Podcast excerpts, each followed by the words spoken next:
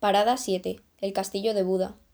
El Palacio Real Gótico fue construido a mediados del 1300 y su construcción se prolongó hasta finales del 1400. Durante los reinados del rey Luis el Grande, el rey Segismundo y el rey Matías, la residencia de los gobernantes húngaros fue extendida y decorada.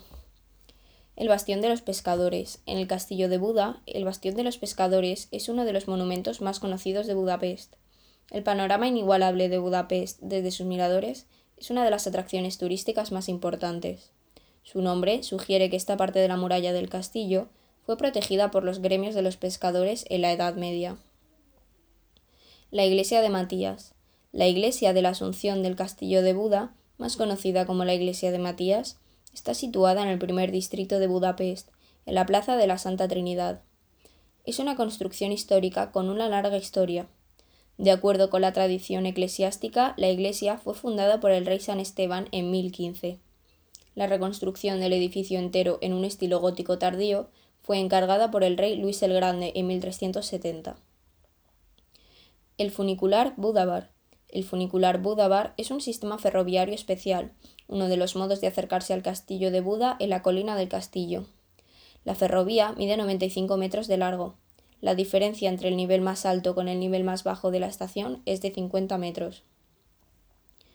Panóptico. El sistema de cuevas y el de bodegas en la colina del castillo cuentan con aproximadamente 12 metros de profundidad y junto con sus partes anexas con unos 3.300 metros de largo. Actualmente, en el sistema de cuevas se pueden ver exposiciones temáticas. El laberíntico sistema de cuevas ha tenido varias funciones desde la Edad Media un refugio, una bodega, un patio o una prisión. El invitado subterráneo más famoso de la colina del castillo fue Vlad, durante la segunda mitad del siglo XV, prisionero del rey Matías y Tepes, el famoso conde Drácula.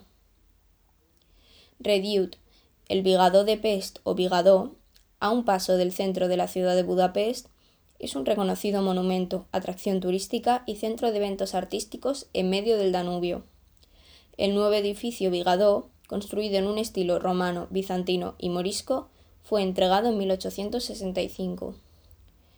El Palacio de Sándor. El Palacio de Sándor está situado en Budapest, en el distrito del Castillo de Buda, en la plaza de San Jorge, a los pies del castillo. Fue construido entre 1803 y 1806 en estilo clasicista. Desde 2003 es la residencia del presidente de la República de Hungría y también la sede de la Oficina Presidencial de la República.